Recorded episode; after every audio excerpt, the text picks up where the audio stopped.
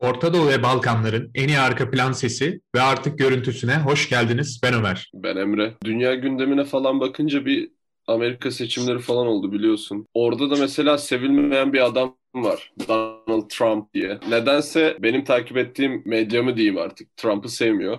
Abi ama bu adam ucu ucuna seçim kaybetti ve bir önceki seçimi de kazandı. Yani bu ülkede acayip bir Stockholm sendromu var. Yani böyle adamlar televizyon trolünü başbakan yaptılar, başkan yaptılar.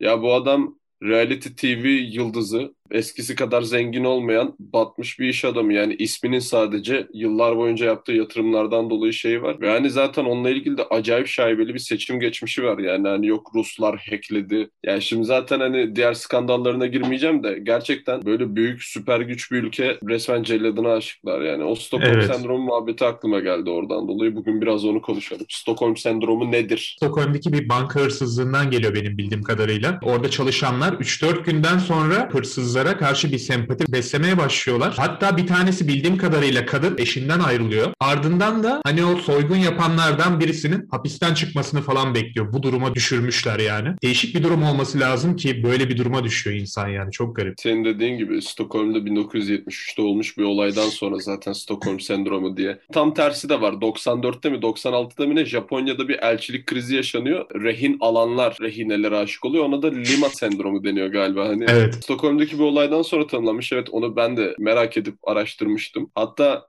rehin alınan insanlar şikayetçi olmuyorlar. Karşılarında aleyhlerinde ifade vermiyorlar. Bir de avukat parası için para falan topluyorlar. Hani bir tanesi zaten senin dediğin gibi kendi eşinden falan ayrılıyor. Hani hapisten çıkmasını bekliyor falan yani suçlunun ve onunla evleniyor abi şaka gibi. Abi bu Stockholm sendromu çok değişik bir kafa. Psikiyatr olmadığımdan dolayı bilimsel konuşmayı sevmiyorum veya bilimsel terimler atmayı sevmiyorum. Ondan dolayı durum yerine kafa dedim. Acaba bunun şeyde bir adı var mı? Ülkeler mesela Trump kötü bir liderdi ve ülkeye kötüydü.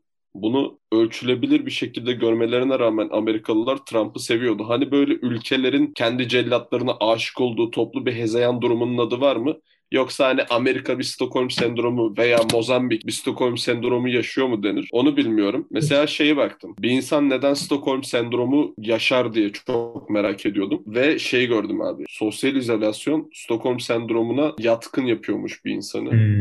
Sandalyemin de böyle mekanizması bozuk olduğundan ara sıra böyle iniyorum, yükseliyorum falan.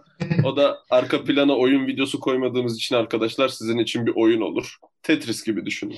Şimdi izolasyonlar falan bitiyor. İlerleyen zamanda konuşacağız zaten bunu da. Sosyal hayat biraz daha geri dönüyor. Ama istatistiklere göre abi koronada beraber yaşayan çiftlerdeki ayrılma oranı artmış. Acaba Stockholm sendromunu da şimdi biraz daha araştırınca aklıma şey geldi. Beraber izolasyona giremeyen çiftlerin aşkları daha da bir artmış. Yürümeyen ilişkilerini falan biraz da Stockholm sendromuna benzer bir mekanizmayla yürütmeye çalışmışlar mıdır? Çok merak ediyorum. Yani Stockholm sendromu gibi bir durum izolasyonla artıyorsa büyük ihtimalle böyle şeyler olmuş. Zaman geçiremediğinden dolayı ve bir süredir beraber olduğundan dolayı belli bir saygıya falan sahip olduğum bir ilişkin vardır. Hani Hı-hı. uzaktayken sorunlardan daha çok iyi zamanlar aklına gelir ya. Evet. Ondan dolayı belki de böyle bir olay yaşanabilir. Baktığın zaman konuyu şimdi biraz ciddiye bağlarsak karşındaki kurbanı psikolojik olarak yok etmen lazım. Hı hı. Hani gerçekten hayatta kalabilmek için sana bağlı olduğunu fark etmesi lazım. Sen de bu süreçte bu yaptığın işkenceden dolayı kötü hissetmemek için aslında biraz onun onayını istemeye başladığın zaman Stockholm sendromunu tetikliyorsun. Mesela hı hı. bir insan neden celladına aşık olur çok saçma geliyordu bana ama hayatta kalma içgüdüsü olduğunu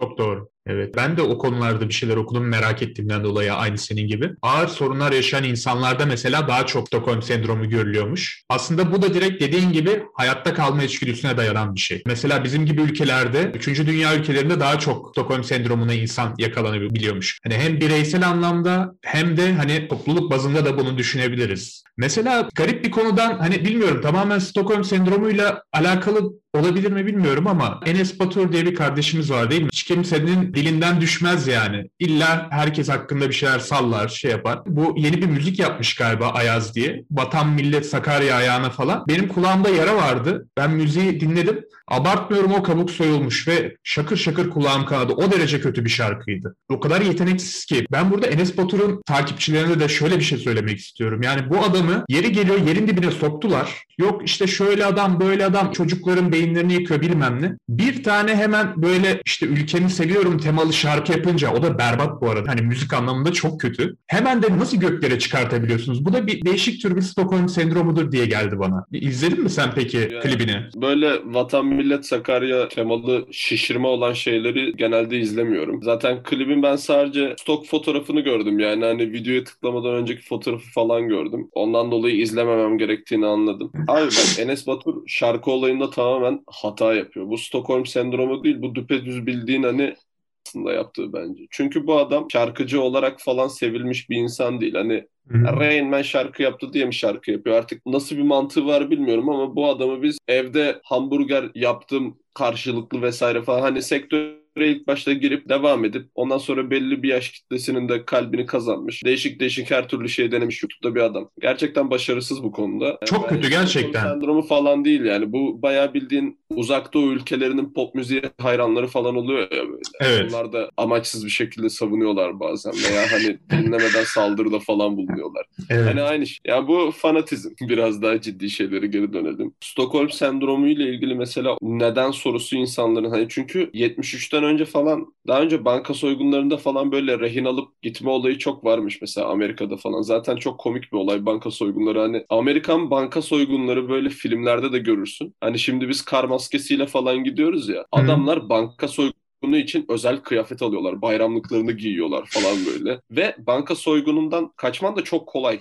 Hani polis geldiği sırada bankada değilsen kurtuluyorsun. Alıyor abi. Aa işte güven kardeşler bu bankayı soydu deyip böyle güven yazıyor falan tarayarak böyle bankanın duvarına. Herhalde kurşunlar bir sent falan yani o zamanlar. Beleşe mi kurşun alıyorlar? Yani zaten hani daha önceki orada banka soygunlarında da rehin alıp çıkıyorlarmış. Belki Stockholm sendromu daha önce Amerika'da yaşandı demek istediğim aslında şakayı bir kenara bırakırsak. Ama rehin alıyorlar. Genelde daha güçsüz olduğu için kasiyer kadınları falan alıyorlar. Erkek rehin almıyorlar. Ondan sonra abi öldürmüyor salıyor. Ya oturup böyle bir olayı böyle inceleyecek bir ortam olmamış. Yani 73'te bulunmuş ama bence daha önceden de olmuş şey hani ya ülke bazında çok aklıma geliyor. Mesela ülkeler kendilerini kötüye götüren bir lideri bile bile böyle daha çok sevdikleri durumlar olabiliyor.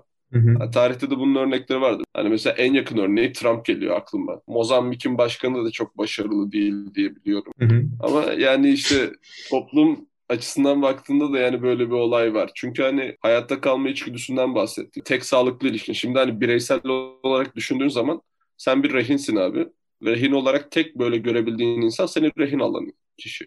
Onunla bir ilişkin var. Kötü davranırsa ne yapacaksın? Kaçışın yok. Hayatta kalmak zorundasın. Hani bir süreden sonra kendini kontrol etmiyorsun zaten bu durumu. Travmatik bir şekilde çocuklaşmaya başlıyorsun. Mesela buna travmatik infantilizm demişler abi. Mesela hani bu daha önce Harvard'lı bilim adamlarının falan bu gardiyan deneyi vardı. Hani sen gardiyan olacaksın, sen mahkum diye böyle hani iki hafta falan bir yere kapatıyorlar. Sonra gardiyan rolü oynayanlar çok agresifleşmeye falan başlıyor. Hı-hı. Aynı Stockholm sendromu da aslında aynı senaryoda geçerli. Sen orada abusive böyle sert bir kuvvet uyguladıkça karşındaki insanı çocuklaştırıyorsun. Hani daha çok bir yetişkin çocuk ilişkisi. Hani siz bu seviyedeyken seviyeyi bu şekilde geçiriyorsun. Hani o yaşamak için sana ihtiyacı olduğundan dolayı kendini çocuk olarak görmeye başlıyor. Travmatik bir şekilde çocuklaşıyor ve aradaki travmayı ne kadar arttırırsan ona göre de bir geri dönüş alıyorsun buradan. Ondan dolayı mesela hani sadece soygunlarda da değil. Stockholm sendromu ile ilgili galiba El-Kaide'nin mi ne kaçırdığı bir kadın vardı. İslam'ı araştırma şartıyla mı ne serbest bıraktılar. Kadın abi ondan sonra İslam'ı araştırdı falan. 2003'te Müslüman oldu. 2001'de kaçırdılar. Evet. Hani terör örgütünün kaçırdığı kadın. Din açısından demiyorum bunu. Din örneği verirsem böyle şişebilen insanlar olur da. Beni abi kurşun kalem sevenler derneği kaçırsın. Tamam mı bak? Daha hayatım boyunca kurşun kalem böyle gördüğüm zaman kırmazsam benim adım Emrecan değil. Sadece tükenmez kalemle yazarım. Kadını İslami bir terör örgütü kaçırıyor. Kadın ondan sonra İslam araştırıp falan Müslüman oluyor. Yani bu kadar Hı-hı. açma bir Stockholm sendromu evet. örneği görmedim. Saçma ama işte dediğin gibi o hayatta kalma içgüdüsü insana her şeyi yaptırıyor belki de. Bir sürü öyle teröristlere aşık olan kadın ya da ne bileyim erkek de vardır elbette. Öyle örnek çok var. Mesela bir tane kadını dolaba kilitliyorlar 40 gün boyunca. İlk bir hafta sadece dolaba saklıyorlar. Sonraki bir hafta ödül olarak sadece dolabın kapısını açıp kadına oksijen almasını sağlattırıyorlar falan. Kadın sonra hani bildiğin tapmaya başlıyor teröristlere. Sinir bozucu tabii ki de. Normal bir insan bakınca sinir bozucu. Bu durum. Nasıl olur ya falan diyorsun. Çünkü demek ki oradaki mağdur olan kişi sağlıklı bir kafada değil. Düşünebilecek bir kafada değil. Bildiğin beyni adeta uyuşturulmuş gibi bir duruma düşmüş. Çok yazık tabii Öyle ki de. Zaten buna bir isim de veriyorlar. O beyninin uyuşturulmuş dediğin şey. Frozen Fright diyorlar. Türkçesi donmuş korku. Kurbanlar ani tehlike karşısında paralize oluyor bir nevi. Yani felç Evet. kalıyorlar. Bir çeşit bilinçle bedenin ayrıldığı bir reaksiyon olarak düşünebilirsiniz bunu. O beyin yıkamadan kastettiğin aslında şey 80'lerde falan bu durumla ilgili ortaya atılmış bir olay. Şimdi ortanca çocuklarda bundan sonra yarım saatlik normaldeki bölümlerimiz devam edecek ama belli bir yerden sonra güncel ilgimizi çeken olaylardan bahsedeceğiz. Konudan sonra haftanın yorumu olarak düşünebilirsiniz. İlk başta konuşmak istediğim konu şey, dünya gafamdan büyüktür diye bir şey çıktı gördün mü? Google, Amazon, Facebook, Apple, Microsoft. Gafam. Ya tam bakmadım olaya ama bir tane Türk bakan galiba Aynen dijital dönüşüm ofisi bakanı mı ne öyle bir bakan bunu akılda daha rahat kalsın diye gafam diye kodladım dedi. Böyle bir teori atmış ortaya demiş ki bu 5 şirket, 5 organizasyon ve oluşum sizin her türlü verinize sahip. Google neyi ne zaman arattığını biliyor. Amazon neyi satın almak istediğini biliyor. Facebook nelerden hoşlandığını biliyor. İşte Apple parmak izine kadar almış. Microsoft bilgisayarı ne zaman açıp kapattığın, bütün gün bilgisayarda ne yaptın, bilgisayarda yaptığın her şeye sahip. kesinlikle biliyor. Diyor ki bunları yerleştirelim. Çünkü bunlar kendi arasında bilgi paylaşımı yaptığı zaman demokrasi ve özgürlükten bahsedemezsiniz diyor kısaca. Ne düşünüyorsun? Evet hani o dinleme konusundaki şeylere elbette katılıyorum. Bu herkesin bildiği gerçekler aslında. Mesela o şu an bu Windows'ları kullanırken hani orijinal sürümünü bile kullanmıyoruz ya. O bile aslında Windows kullananları kaçırmamaya yönelik bir hareket. Tamamen çünkü hani sen onu yapmazsan adam bir şekilde araştıracak, Linux kuracak bilgisayarına. Başka bir işletim sistemi kuracak. Bedava da olsa diyor ki bu korsan kullansın bu adam bunu falan. Yani tabii ki de o slogan çok saçma ama saçma oldukça bir şeyi daha çok hatırlarsın. Sınava hazırlanırken ben de mesela saçma şeyleri mesela özellikle coğrafyam zayıftı. Böyle saçma şekilde kodlamaya başlamıştım. Bir tane kursa gidip orada öğrenmiştim. Yani mesela herkesin aklında kaldı ve en kötü dalga geçildi. Twitter'da maskara oldu bu konu. Benim bu konuyla ilgili falan düşüncelerim şöyle abi. Bir yerde haklı. Şimdi yiğidi öldür hakkını yeme. Bu büyük şirketlerin böyle bir şey yapmayacağına dair elimizde hiçbir veri yok. Daha önce Zuckerberg falan mahkemeye çıkmış bir adam bu konuyla ilgili. Bana şeyi hatırlatıyor. Sylvester Stallone, Wesley Snipes'la bir filmi vardı. Sandra Bullock da oynuyordu filmde. Bunlar böyle kendilerini donduruyorlar. Gelecekte uyanıyorlar. E işte gelecekte abi restoran diye bir şey yok. Tüm yemek şirketlerinin hepsini Hostile Takeover'la Pepsi almış. Yemeği de Pepsi yapıyor. İşte şeyi de Pepsi yapıyor. Gıda sektörünü Pepsi ele geçirmiş. Ya böyle bir şey olabilir mi? Ben tek bir şirketin geçireceğini sanmıyorum. 5-6 tane ağ babası olur ve her şeyimiz. Çünkü hani özellikle Microsoft ve Google bu konularda çok agresifler. Ama bu yerli örneğini yurt dışında gördük. Çin'de mesela görüyoruz. Son videolarımızdan dolayı artık Kore'ye de bu konuda hakimiz. Çin'de abi Twitter'la Twitch'in birleşimi bir platformları var. Doğuyu diye. Daha çok Twitch gibi ama Twitter gibi de. Bang Tuyong TV. Bang Tuyong TV var Kore'de işte. Çin'de Weibo bir de Doğuyu TV var. Ben eskiden online oyunları oynarken Çinli yayıncıların hep izlerdim. Agresif stille oynarlar hep. Ondan dolayı Çinli yayıncıları izlemek için onların sitelerine girmeye çalışıyordum. Yerleştirme olayı onların çok işine yaramadı. Mesela Kore yayıncılık konusunda mesela bu League of Legends'da çok popülerken kontratları vardı. Azup TV mi ne kendi Twitch platformları var. İzlenmiyor abi. Faker ondan sonra ilk defa Twitch'te yayın açtığında rekor falan kırdı. Hani dünya devlerinden sakınmada ben bir anlam görmüyorum. Biz hani küçük insan için çok fark eden bir şey olacağını sanmıyorum. Ya biz standart vatandaş için fark eden bir şey olmaz. Çok güçlü insanlar için bu belki bir sıkıntı olabilir. İnternete bağlanabilen herhangi bir Android telefonla ikinci eli 300-500 falan lira galiba. Ben ikinci el telefonu hiç almadım. Android bir telefonla ikinci el girebiliyorsunuz bu platformlara abi. Hepsine giriyorsun ve hiçbir sıkıntı yaşamıyorsun. Gerçekten daha pahalı bir telefonla giriyor zengin adam. Verilerini paylaşmak istemiyor. Bir yandan da hani ülkeyi kendi içine kapatıp kimin ne olduğunu görebilme opsiyonun var. Yani yerelleştirme mantıklı bir şey ama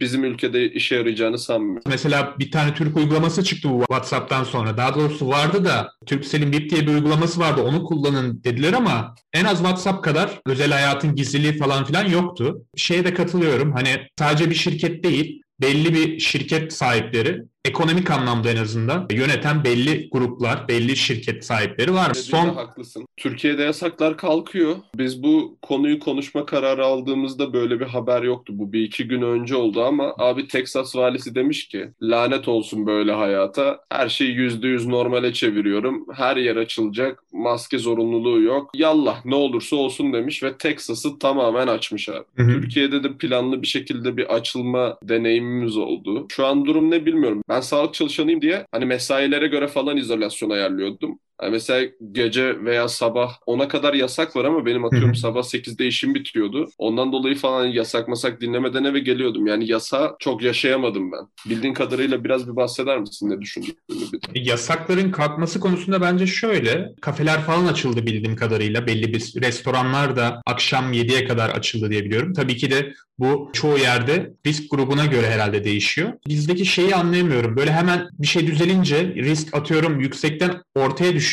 Hemen işte bayram ilan ediliyor haberlerde falan. Sanki şey virüs bitti. İki gün sonra açılıyor. iki gün sonra tekrardan aynı şekilde daha beter. Mesela bugün 11 bin vaka falan olmuş. Öncekinden de fazlaya çıkıyor. Mantıksız diyemiyorum belli bir seviyede. Çünkü artık ekonomi de belli bir seviyede gidiyor yani. Hani bir şeyi tutman lazım. Çok önemli. Hani insanlar ölmesin elbette ama hani devlet o şekilde bakamıyor.